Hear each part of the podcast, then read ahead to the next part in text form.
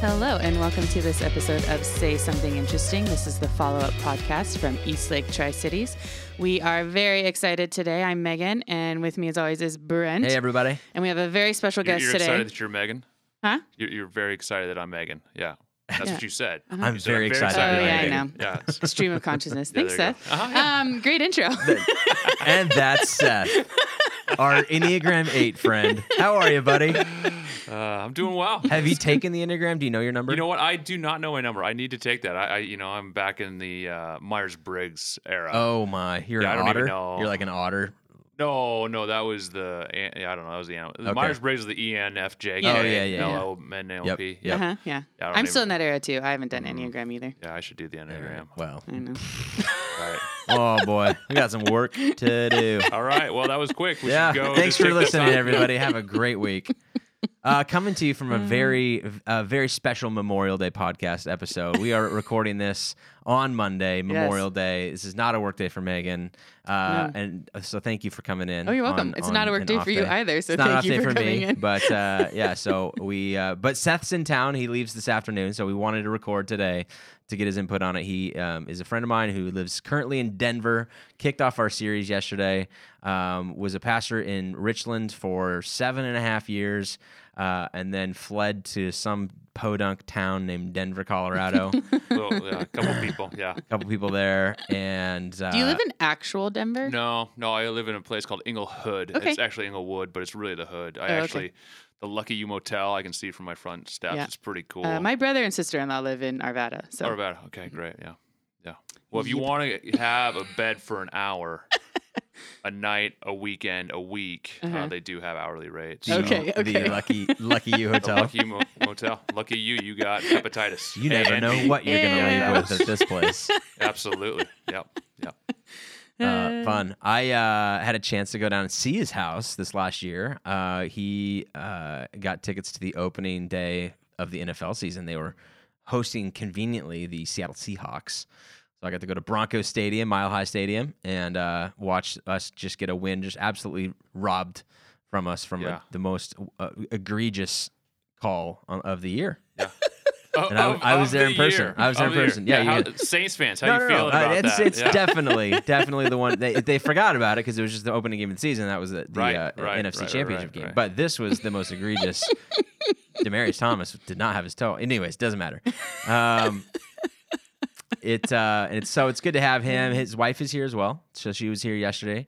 Um, and so they are they came back, saw some old friends, had a chance to have him speak. Thought he would be a great addition to the conversation about work and life because somebody who's been on both sides of things from a minister standpoint, a you, uh, and now doing kind of secular job stuff. Uh, and it was awesome. So fun to have him. Seth, what do you what do you uh, miss the most about the Tri Cities, Mm-hmm. having lived here for seven years, that you didn't think you would miss? I know that I'm throwing you on the spot here. Yeah, the first thing that came to mind when I walked off the plane out of the airport was the uh, Russian olive smell. Okay. You- Good. I don't, You I don't know if missed I that? missed Missed the that, Russian but olive it was smell. like, uh, I can send some home yeah, with you. I- right, exactly.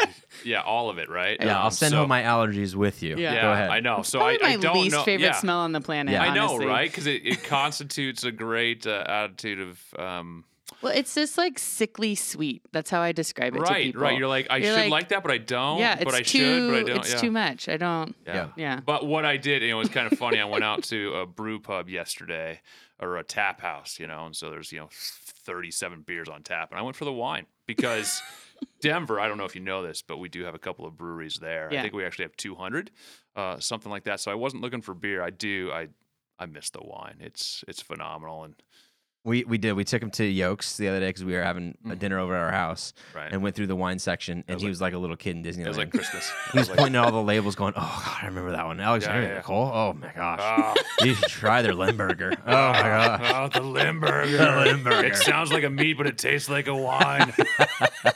it goes great with meat. yes. Also, Limburger cheese. Isn't that a cheese? Yeah. Is that a I nasty think it cheese? is a cheese. Is Yeah. it Limburger? I think that is a anyways, cheese, It's yeah. a wine too, and it wasn't bad. It was good. I like it. It was Yeah. my least favorite of the ones we had this weekend. Well, I feel like we had it out of order though.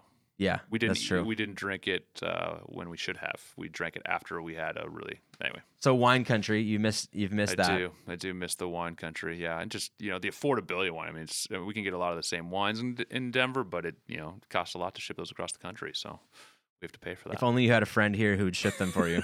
I know, right? I'll leave you some bubble wrap. I'll leave it to You'll both. leave me my, my own bubble wrap. Yes. he is currently uh, about to pack how many bottles? Four at least, Uh, yeah. depending on how many you drink this afternoon. Right. Well, we do have we do have a little bit of time. So Plane takes off at uh, Yeah. four, so there's still some time to make Yep, some of those exactly. things happen. yep. Uh, any anything about the Tri Cities you do not miss at all? I Mm. mean, other than the Russian olive, anything you're like, no, this was. I got back and I'm like, okay, this is. Yeah, it was wild, you know. I mean, we were I was just driving around today and it's like it was like a ghost town, like Memorial Day, like eight o'clock, and it's like it still comes across as a little small townish. I don't know. maybe. I know, right? But we're so big. We've We're grown like the so third fast. metropolitan area in the state. right. Right, Yeah, right. Yeah, justify it. And Yeah. Denver's, yeah. yeah. So it's in, it, it is interesting. Um It was a fun weekend going around with him and having like him being like, "Oh, that's open," or "That's Right, different," right. or "That's new," or "What happened to PF Chang's?" yeah, you know, that was like, wild. yeah. PF Chang like that just rocked his world. PF Yeah. Chang's gone. How did that happen? Right? How did a national chain not, make, it in the Tri Yeah, Cities? exactly. That is insane. And he's Yeah. right. I was like, I don't remember why it went down. I don't remember either. Yeah. It's also How did disappeared. that not make it in Famous Dave's Behind It did? I don't right. get it. Right. Yeah. Doesn't I make don't any either. sense. This is an No. injustice. Oh, okay. Right. We're focusing. on Memorial Day. This is an injustice. Yes. Yes. Let's We need to focus. fight for this. I think maybe you need to like redefine Yeah. that Yeah. word. Yeah. I might have. Let's bring back the PF Chang's I'm movement. gonna have Chris re-edit that. Go back. Did he just say injustice on Memorial Day? It's an injustice that not uh, like anything good has gone in there yet. I, I was talking to him. Uh, there's n- yeah, nothing's replaced it yet, it's been like a year, hasn't it? or over a year. Or over? Yeah. I mean, good grief, guys! It's right by the mall. What else do you want? So Yeah. Yeah. who knows? I don't know. I feel like that area is not as central. I like not as Mhm. central to the Tri Cities as it used to As it be. used to be. Yeah, that's true. So- Yeah. I, wa- I wonder, yeah. I mean, I think of like Colorado Springs used to have like some major malls, and now they're just like dens of death. Like, it's bad news. Well, nobody And I- goes to the mall anymore. I know, that's what I'm wondering. Like, I'm, you know, is it like, He was he was saying that the other day. You guys, how, how's your mall going? And I was like, uh, I don't know. I haven't been in since Christmas, so I have no idea. Right. the last good, time I was at the mall was not even for shopping. It was during Snowmageddon, and I was like, I need to be out Oh, of yeah, my house. for sure. oh, And so you're go hanging for out with the True. silver sneakers? So I went to yeah, Yeah. I went I'm mall pretty walking. sure- Yeah. I'm pretty sure we did the same thing because we're like, we got to move. I got to do something. Yeah. And Yeah. this was uh, uh, yeah, stupid. Yeah. So. Um, yeah, that's fun. Uh, and it's been a couple years since you've seen the theater. So yesterday I was doing a little tour of you, you know, Mhm. for you Yeah, and yeah, showing yeah. you. We Right. put up these sound insulating curtains Yeah. and Yeah. all the stuff. And here's what's bro- here's what's broken since the last time you saw it. Right. Right. Right. Right.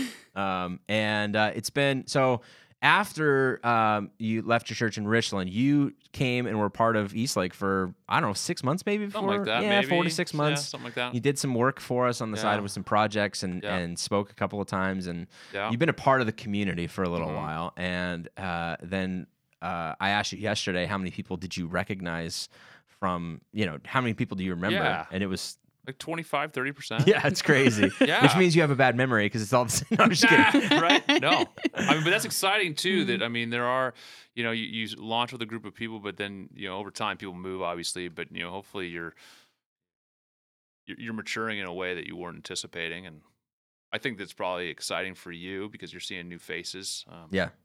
People are. We had like for the right 10 reasons. first time guests that marked That cards yesterday. Yeah. Yeah. Which I was like, this is Memorial Day. know, what are all right, you people I doing? Yeah. You can see Brent; he was pretty upset. He's like, uh, "You know what? I'm going to go ahead and preach. It's um, thanks for coming out, but I, I got this."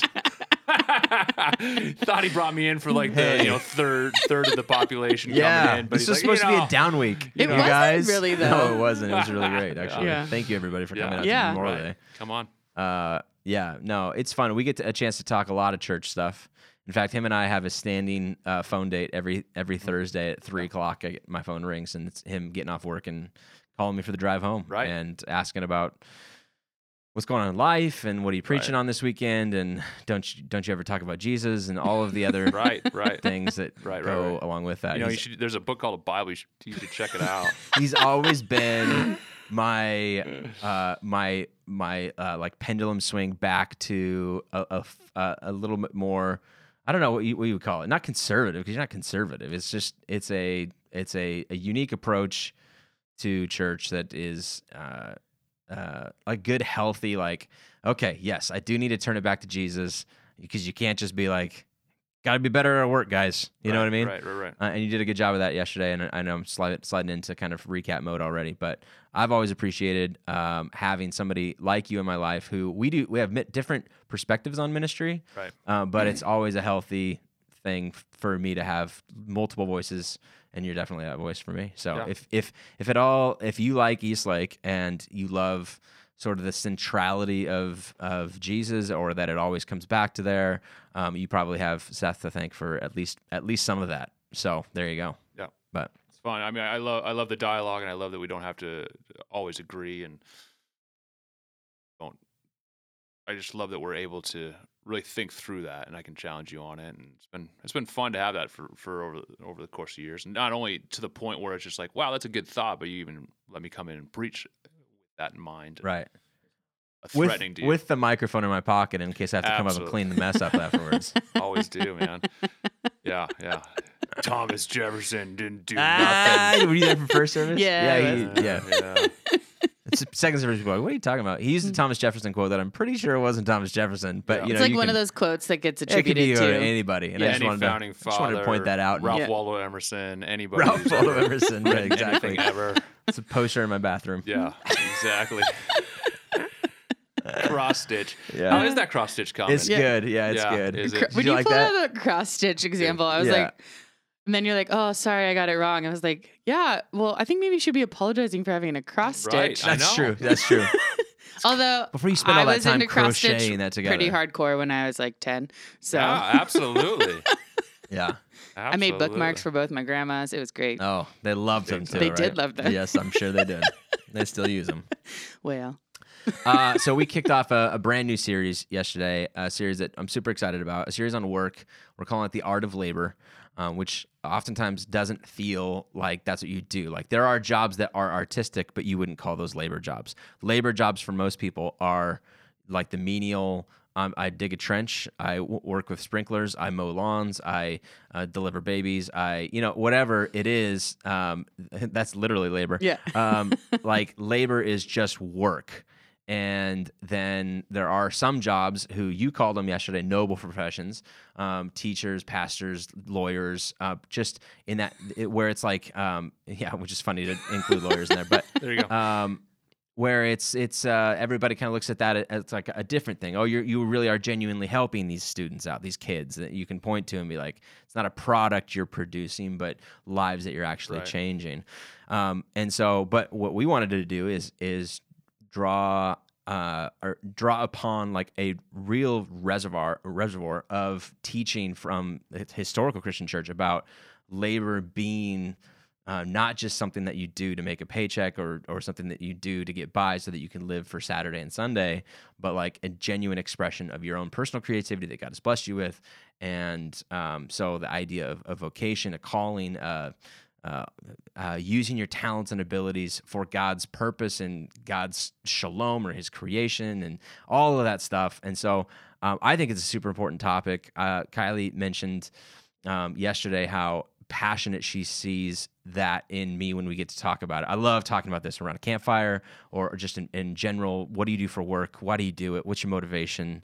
What do you see? You know, that kind of thing. Like I, I just, I love the I, I, can connect with people. It's a common place for me to connect with people because they're they spend a majority of their life doing that, and they have perceptions on it. and They have insights into that profession or that you know behind the curtains how this thing actually operates and what we actually do. One of my favorite things to do is um, whenever they do those car shows in the park with McCurley, right? They take over the whole Columbia Park.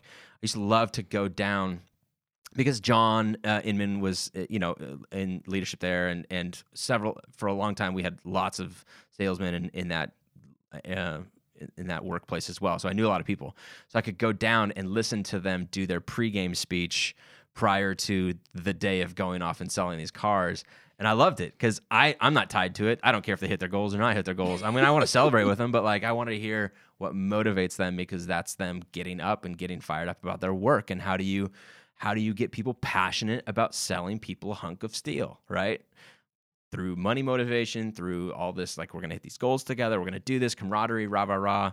It's just fun. It's good. It, it excites me, and I'm not even selling the cars or making the money. So I end up buying a car as a result of it. No, just, just kidding. hey, while you're here, so you had a basic uh, three concept point, which is basically serve within your, like whatever whatever avenue you're in. When life, when work feels menial, right? F- work within your strengths. Find out what works for you. If, and I, uh, what I liked about that is evaluate yourself based on those strengths. There might be other parts of your job that you have to do, and you're like, I'm not.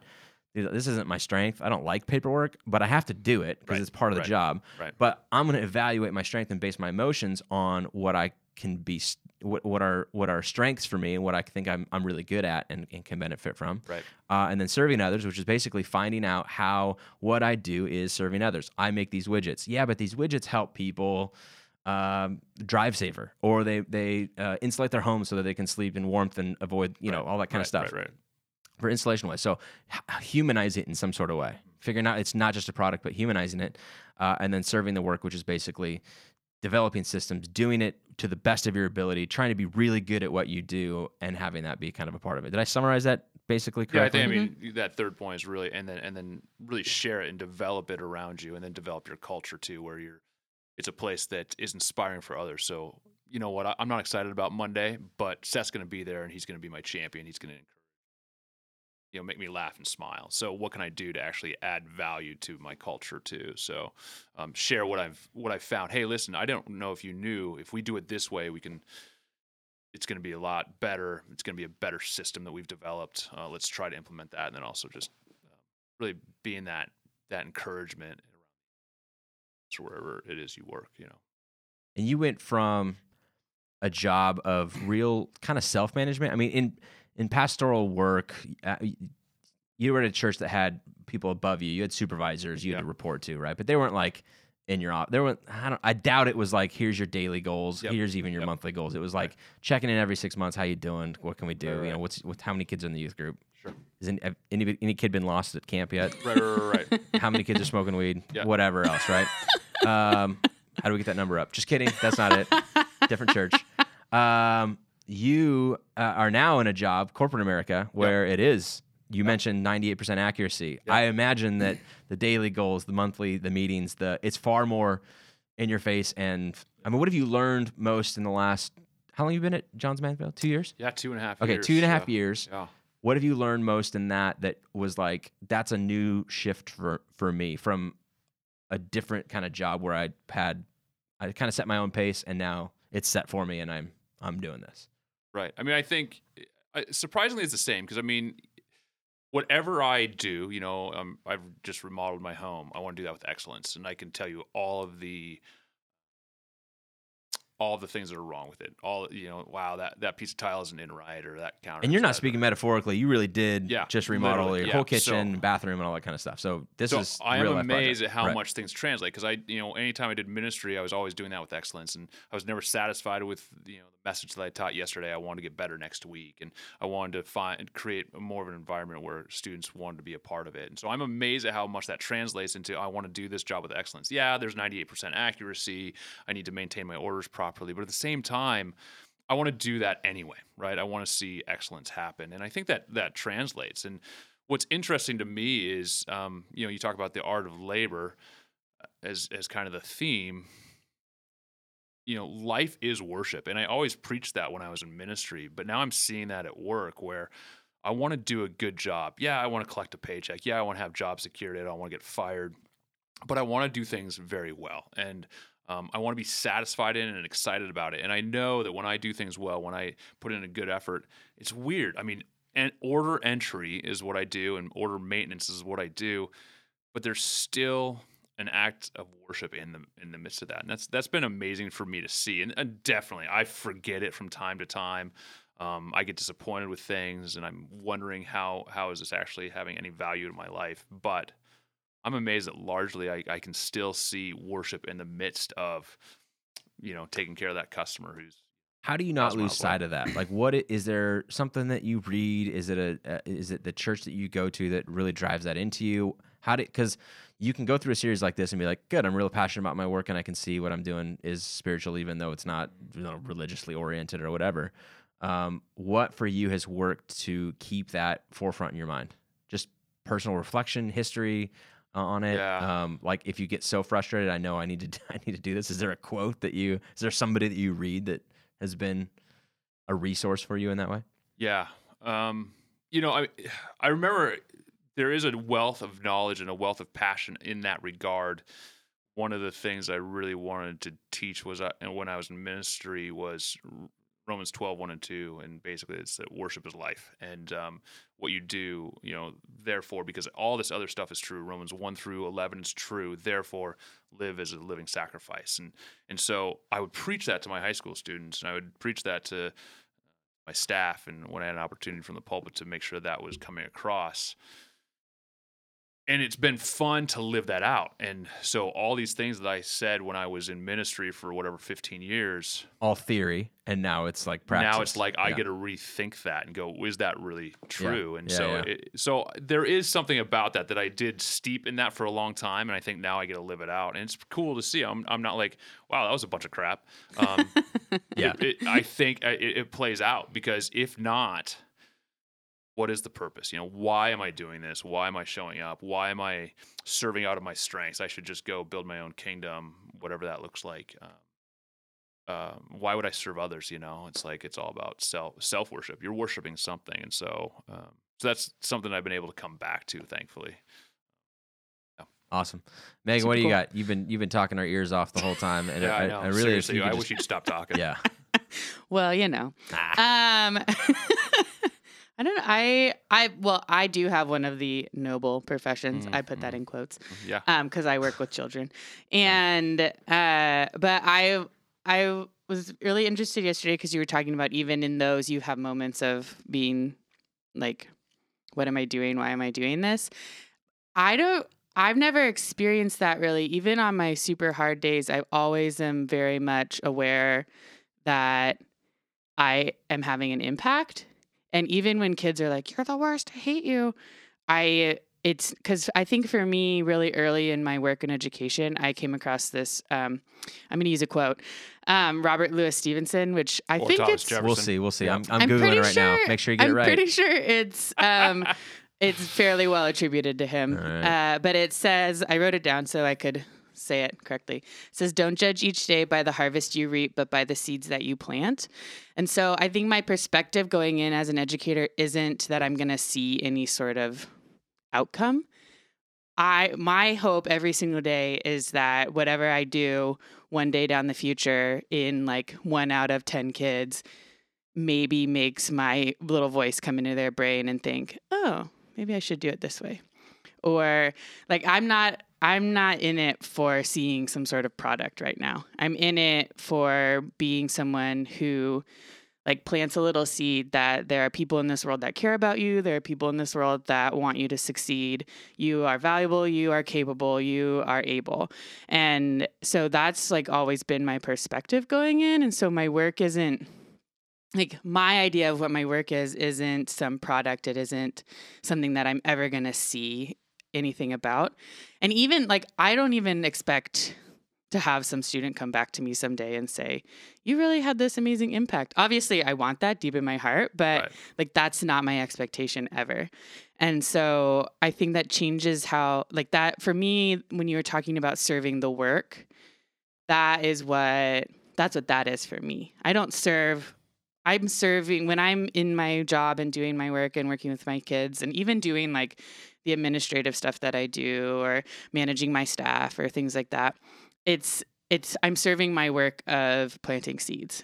Well, and that's exactly that the warning that Dorothy Sayers, that quote that you pulled out, was saying. Like, if you do serve others, that's good, but you can't have that be your ultimate goal because you will long for them to come back and say, "You're Mhm. the best ever," or Yeah. give you that accolade, or or come back and say, "I am who I am because you taught me," or whatever the case is.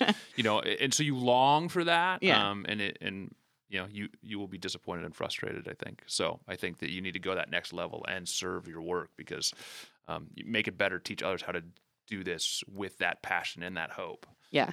And for me, that quote has been that kind of anchor point of Mhm. it's not about the product. It's not about the product. It's about putting a little seed in there and making like making a start. Which needs to be a part of every conversation on, on work or series on work i think is the idea of like listen there are long-term jobs and there are short-term jobs right? For seth the the trucks go out. At the end of the month it's 98% uh, and he can point to it and be like i know what i did. That's what i did. Mhm. and, and i was 100% accurate this month. Boom. Next month let's go you know? Like or if it's a, a sales job and it's a commission based thing it's i need to close 12 sales this month. That's my goal and i did it. Now i'm moving on and it's very immediate like an immediate uh, immediate feedback where there are some jobs where the feedback is not immediate it is long term it is Mhm. i'm going to be um, so one of the guys in my morning men's group uh, works at uh, energy northwest and they every two years they do a change out on all of their stuff. And as soon as and they're in the middle of it right now. 21 days of like the whole thing shut down and everybody's working like 20 hours a day. It's stupid. And then the day after the shutdown is done they start planning for two years from that day right? So it's really hard to point to something. You have to like get your mindset of i'm not going to be able to know if we did a good job for two years. Or if you're a stay-at-home mom like raising these kids Mhm. right? There's no short-term there's no short-term feedback your short-term feedback is a kid screaming at you going i hate you and i Yeah. don't want to go to bed you have to be this long-term i'm planting seeds that are someday going to bear fruit you know bear fruit and and i'll i won't know if i'm a good mom you're a good mom but you know what i Yeah, mean like yeah. you won't feel like a good mom for a, a really long time and there are jobs like that all the time all the time um, and and there's pros and cons to both because you can definitely get into a short term one and feel good when things are going good, but then you can also get it and be like, is this really making an impact? Like anybody could do kind of some of the things that I do. Versus a long term one, there's a little bit more of a legacy impact on it. But you know, so there's there's definitely pros and cons to both levels of vocation, and I think you just need to kind of evaluate where you're at uh, in your current station of life and uh, know that somebody in a short term situation may have different um, like you may be jealous of the feedback that they get. You may be jealous of the success that they seem to have in their job, and yours is different, and you got to be okay with that. You know what I mean? Yeah, but I think even in like those short-term jobs finding that long-term payoff Yeah, is also critical. Like whether it maybe it isn't in your actual like day-to-day work that you do, but in like the company or in the people that you work with, like finding that long-term investment is is a part like that's part of who we are as humans is wanting that legacy, wanting that Yeah. um that long-term investment in other people and in businesses and things like that. So I think like and Seth was talking about that too yesterday, like finding like finding areas of your strength that you can invest in other people, invest in the company. And so maybe not in those words exactly, but and figure out how to make it qualitative and not just quantitative because our tendency in long-term positions is to be i did this 23 years of service 25 years of service right? Well you get the, you get one chance at life. You're going to do that one time. Like do you really want it to be just a, a, a number of years that you were able to do this in, in this role? Um, I, I think it's got to be more than that. It's got to be a qualitative piece to it too because the quantitative is it's kind of easy. I just i've been doing this for eight years. Yeah but is good? Poorly? Mediocrely? I- how? Like that's Right. not all that impressive. Everybody's doing something Yeah. for some everybody's spend their time somehow right Waiting Um, for retirement, 25 years. Waiting for retirement, 24 years. yeah, that's- 23, 22. that's quantitative evaluation it's fine but it's really not that great don't it's not it's not all it's propped up to be um but you know Yeah. I I find it funny how excited you get about work series because i love it I know, but I think that's a man thing. Is it? I, I, Kylie does a good job of helping me um, remind me, hey, not everybody works uh, in the same way that you do. yeah. And uh, she's a stay-at-home mom, so um, she worked when we first had London. She worked at Tully's, and then she does some graphic design on the side. But like in terms of um, hourly punch the clock kind of job, it's been a, it's been a while since she had it. So she she's constantly, I think, working through and processing and and having me help process help process with her like this is our this is a job i know there's no 401k but what i'm doing is a job right brent and i'm always, and i'm trying to reinforce this but Mhm. obviously if there's self-doubt in there then i need to do a better job at that so it's it's always how do you help them everybody is doing some sort of a vocation right now Well, and I think it's also playing just like but a societal thing in our. Cause I noticed one of the first questions men ask each other is, "What do you do for what work?" do you do? Absolutely. Yeah. And one of the first questions that women ask each other is like, how are you? What's your life like? Like, where do you find value? So it's like, it's just like a different like value system, just um, kind of culturally between men and women. For sure. And so I like I find that really interesting when we're talking about work series because everybody works in some capacity, uh, but it's interesting to me how our society and particularly men in our society value work and so and find value in themselves in their work, and it just um, which I mean women do too because I for sure find value in myself through my work, but it's just it's not always the first thing I like talk about when I talk to people. So. Sure. Right. I get it. Makes sense. Good. Anything else that stood out to you for No, that? that's my interesting. Seth, anything else that uh, you wanted to say, wish you could have said? Now you've had 24 hours now to think about it. Not quite 24 hours, but you know what I mean. Um, obviously, we, you and I have been talking about this series, and you coming up and, and what you're going to be talking about for I don't know, probably three months or so, maybe more than that. I don't even know. Um, and there was probably a lot of research that gets filtered out because you only get one, one chance to do this. There's the bummer for you is you don't have a second week to come No, back up right, and be like, like, "Hey guys, yeah. missed this. Sorry," Yeah, yeah, like I do, right? So. Right. the pressure of crushing it the first time is intense. So I had something and, react to something you said. This morning we Um, talked about the Dorothy Sayers thing. well, yeah, that's a total. Yeah, I mean that that could even go into the the say something interesting. Let's do it. Um, we'll, we can do that. We'll just do that. We'll, Yeah. We're fluid Yeah. today. We're actually at 31 minutes already. So yes, uh, we spend usually some time talking about something that we found interesting, something we read, experienced, Mhm. watched. Uh, and Seth's got one for a Dorothy Sayers thought. Yeah, so I mean, we I referenced a Dorothy Sayers quote uh, from an article that she wrote a long time ago, in between world wars, as the as it was looking like the World War II is going to wrap up, and we have a huge workforce who's going to come back from the front lines and get back into work, and so the factories were booming during World War II. Of course, they're building planes and bullets and all that stuff. Um, and so these factories are going to get repurposed back into consumerism. And she was really struggling with what do you do with that? And uh, she said, she had a great quote in the midst of this article um, that said, a society in which consumption has to be artificially sim- stimulated in order to keep production going, society founded on trash and waste. And such a Mm. society is a house built upon sand. Mm. And you think about that. So they're bringing these people back. We have these factories. We can't let them go dormant. Um, we've got to maximize them. So, how do you maximize them? Well, we had the greatest purchasing agent in the military. Now we need to restructure and remobilize our people to buy crap Mm-hmm. hmm and what are we going to do with it? You know, we need to start saying, "Hey, that that car that we told you to hold on to through the war, we want you to now get rid of and buy a new one." Mm-hmm. Right? We used to use that machine to build the Jeep for for the war. Now we've got this machine and we need somebody to buy it. Military's not buying it anymore. You can buy it. And I think of that, and, and Brent and I were talking today, and how does that translate to us, right? So, for the most part, my generation, I mean, we watched the Iraq War and Afghanistan War, but it wasn't a, a major mobilization like World War II was, where you're just watching a major portion of the workforce going out and coming back. So, what's been our war? And I think of our war against the recession, right? So, how do we get out of this recession? You get some good leadership that gets us out of the housing crisis and, and um, and getting people to work. I mean, we've got the lowest job unemployment rate in forever, right? Like at two percent nationally. It's just incredible. And it Um, was like a stimulus package, if you remember. Yeah. Like, hmm they're like, here's free money. Go spend it. Don't save it. Please. Go to a restaurant, buy a new car, buy your kids a new bike, Yep. right? It was exactly. it was we want you to spend money because we're trying to stimulate Right. this consumeristic so that you'll do it the short term and be like, ooh, that Right. Mm-hmm. was fun. Now Yeah. I keep spending my own money Right. later on, right? So, I'm so sad. Like, did we not? And that was the whole purpose of Dorothy Sayers' article was let's learn before we get back into this. And I'm like, I'm looking back over the last 10 years and how much consumerism we have and how many restaurants we have opening all the time and very successful. And did we learn anything? Yeah. You know, we had an opportunity to learn something in the recession. And it's like, what we learned is we should spend more money instead of save it. so that, that was the interesting thing for me. It was Yeah. a great caveat from what I was talking about. Um, that didn't fit into the sermon anywhere, but I thought, man, this is it's good. I, I'd love to talk about it somewhere, maybe a podcast someday. and here I am. Dreams do come true. yeah, that- Yeah. love it.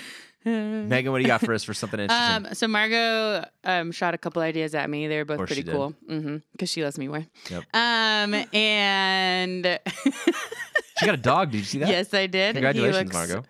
Like large and fluffy. Did you see the, pic- the she had a story of her cat Yes. like peeking around the corner like Yeah. what the f is that dog Yeah. doing here? her poor cat. It's so she had a cat before she moved here, yeah, and then she moved him all the way across the country. yeah. So With- he's like with anxiety with medicine. anxiety medicine like that didn't work. CBD for cats. And then anyway, so he's like a mama's boy cat, like they're doing their thing. So first she brings in a guy. Mm, yeah, So she gets married. Yeah, the cat's yeah, yeah, like, yeah. what the F? whatever. Then they get another cat. Yeah, The a cat- fatter cat. yeah, a bigger cat, a fatter cat. Yep. The cat's like, jeez Louise. Then she moves him back across the country and then brings a dog into the Yeah. situation. It's Poor almost Barnabas. parental abuse. Yeah. really, like cat owner abuse. It's on the fringe. I know she loves the cat, so I won't say that. But yeah. No, I bet that no, cat no feels will like be it. done. I won't report it. I'll let it go. But yeah, poor Barnabas. yeah, Anywho, that's not has nothing to do with what she what she uh, sent me. But this was I thought was super cool. So um, in London, are you all familiar with the fact that there are black cabs everywhere in London? Yeah. Like cabbies. That's how you get around. So they apparently have to take a like ridiculously hard test in order to become a black cabbie. It's called the knowledge. It takes The knowledge. Uh-huh. Wow, that sounds like uh, Yeah. a secret society. no, it takes Yeah. on average like two to four years Is there for a Dan them. Brown book on this? There on will the be. knowledge? Probably, probably. it's in production. Um, and it takes like two to four years for them to learn enough to be able to pass the test. So they have to know basically all of the streets in London. They have to know like 320 routes, uh, different routes to get different places. They need to know all of the major landmarks and then all of the other places that people could say they want to go. And then in the like theaters and stuff, they also need to be aware of what's playing in that theater and all of the like a things like, that. concierge, basically. Yeah. yeah. And Wow. so it takes in that Because they're has ambassadors to the city. Like you, you Yeah, I could uh-huh. fly there and say, "Hey, I really want to go see a Yeah. good show," and he would be able to drive me somewhere because he knows everything. exactly, and they. So it's like a full time job trying to learn enough to pass this test, and apparently it has the pass rate of the Navy SEALs. So like one in What? five, only one in five people pass the test and become a black, like become a cabbie for a black cabs in London. That's awesome. I know it was really cool. I was That's like, that's cool. Now, pretty do they have other cab companies, or I is think that the only company. they only probably one? do, Okay, but- that's the one. but that's the one. The Green Cab Company. Those that, those are the Yeah. the Those are the slough rejects. Almost, almost. You you never Yeah. know sure where you're gonna end up there. That's What, am I in Scotland? Where am Yeah. I? That's it was seventy-eight there was a really test. cool video and the guy was like why don't you just use gps and the cabbie was like well what if there's like an accident or a road's closed and gps doesn't know That's cheating. he's like i know in my brain and like five other ways to get there so i was like that's pretty Amazing. I cool don't know. I think I trust the GPS. Well, Yeah, we'll see. yeah. Google's pretty quick about knowing when Yeah. there's a pile up. Yeah, You're, you're better than three billion people contributing to Google. I don't know. We'll see. We'll see, Black Cabbie. Did you know in New York, mm-hmm. like just off of that? Can I go off of that? Yeah. Are we Yeah, allowed dude, to- is this- absolutely. okay, cool. I just, No. I- all right. Absolutely. I, I didn't know. If, I didn't want to have so much add order. value or one up. you Don't clearly you have see never the- listened to this Don't you because see the order of Brent- service? The agenda on this napkin with a donut stain on it. Uh, like in in, New New York. in New York, the cab thing is like it. You pass it down from generation to generation, right? And so your coin, your cab coin. I mean, Uber's really starting to stress that whole thing, but your cab coin's worth like 150, 200,000 dollars, wow and you like inherit it. It's not something that I mean, you have to like. Kind of like Red Sox season tickets, right? Like Yep. you can't just. you get can't it. just yeah, you can't be like, Those hey, are I'm gonna be a cabbie, and it's not the education, but it's the you know you have to know somebody, or you know you have to leverage your house to buy into being a cab driver in New Mhm. York. Or at Mhm. least you did. I don't know if Uber's shifting that, but yeah Probably is. Probably. Yeah. Uh, mine is a continuation. I've done it for a couple weeks now, but I'm I'm just getting more deeper and deeper into Chernobyl stuff. Um, uh, so the show is still going on. It's almost over. There's two episodes left, but I bought a book called Midnight in Chernobyl by a guy named Adam Higginbottom. He writes for the um, Botham. It might be Botham. I, I call it Bottom because I just want to. Um, meanwhile, back in first grade, yeah, exactly. Grayson likes it he more when I say it. Dad's reading the bottom book. um, it's uh, just uh, he writes for the New Yorker, but it's um, uh, just a detailed account of what actually took place post. And and I, I mentioned to Seth the other day, I'm like almost done with this book, and the bookmark's only halfway through the book. He's like, "You're not almost done with this book. What are you? what are you crazy?" And I was like, "Dude, the last over a quarter of the Yeah. book is all like bibliography and 125 notes. pages, yeah. it's crazy. And I said the reason is because they're sifting like the Soviets did such a aggressive job at trying to cover this thing up for so long that they ha- you have to dig through all kinds of I know they said this, but is this what really happened? Because 99 times out of 100 it's not what really happened. Uh, and they have like other you know collections of what actually happened so he's got a cross reference it's a super interesting stuff. I love it so much. In fact my favorite thing so far has been um, that when it came out gorbachev was in power at the time secretary treasurer of the whatever or secretary of it secretary general that's what his title was not treasurer. Um, and he's pushing for openness, trying to reform the Soviet way of, hey, if if we are going to get these other countries to come and be communist like us, uh, then we need to lead with integrity and lead with all this kind of stuff. Uh, but then there's this balance of power of the KGB uh, with no official head title. There's not like one person. It was like just the KGB are like, yes, supporting it in the front, but in the back end, everything that goes out is all redacted and everything's not really there, right? So then somebody gets up to do a, a, a speech and they get their they get their report handed to them right before they go up to speak, and it's like completely not what they had written down, and this is what you're allowed to say, or else your family dies. you know what I mean? yeah. Uh, it's cr- so crazy stuff, and the dance that they were trying to do during that time to get information. Things are bad. Things are happening in their country. They're trying to minimize it. They're they're uh, you've got Gorbachev saying we need to tell everybody, um, and they and then eventually they go yes we agree because we need outside help. Um, should we tell our own people? And the answer was maybe. yes, we should tell the world what's going on. Maybe, we should tell our people Wow. Crazy stuff. Yeah. And then for a while there, my favorite was they would send out like these letters to uh, the West, basically the, all the nuclear programs in the West, saying, um, "So, quick question: If you had a Just for nuclear instance. Asking for reactor North Korea. melting, potentially melting through the concrete barrier and into the groundwater, what would you do? Yeah. Right." I'm asking for a friend Just like hypothetically. Yeah. While German cities and Swedish cities, uh, their uh, radiation alarms are going off, going Because they're like "Hey, downstream. Something's happened. What's Yeah. going on? Does anybody have an accident somewhere? Because we're like getting our radars are going crazy, and the Soviets like, no, no, no, absolutely not. Yeah, we were noticing the same thing. Yeah, us too. But if you did have one, what would you do? And everybody's like, okay, so it's definitely you. Yeah. so crazy. Uh. but like, I we need to maintain the the mm-hmm. facade that we have it all together because they're in this Cold War strategy, and they just and then uh, at the end just throwing just throwing men at the situation. Yeah. Like we know this is radiation. We know it needs to be cleaned up. It'd be like Hanford, where here's what they would do: they would bring in a hundred thousand guys and be like, "All right, you." You can hand your body can handle five minutes of this radiation. You are gonna go. You're gonna grab a graphite rod. You're gonna throw it in the garbage, and then you're gonna run out, and you'll never work here ever again oh my word. and then you just go go, back. die. You Yep. just go back in some other part of Russia, and that's what you do. You Yep. you got your 25 roentgen per hour, uh, and and that's your max for your lifetime. Yep. And you'll never work here again. But we needed you for five minutes because Oh goodness. we can't have the same person grab the rod and throw it in. Crazy stuff. Yeah. 160,000 people rotated through to before they could build this sarcophagus basically around this reactor and basically hose it all in. So, oh my gosh, That it's, is really it's good. cool. Yeah, it's pretty interesting. I love it. Um, all right, that'll do it for this week's episode of Say Something Interesting. Next week, we continue the Art of Labor series. Seth will be gone. He'll be in Denver, probably climbing mountains or drinking beer or doing something down Mm-hmm. Yes, there. Whatever it is that you do. Yeah. in Those are two things my brother also enjoys doing. Just don't do them at Yeah. the same time, please. Well, I mean, yeah, yeah, I mean, yeah. whatever. Uh, Seven percent IPA at fourteen thousand feet is pretty good. He has mentioned that m- multiple times. He's like, the elevation here is so great. I can have. I can crush it.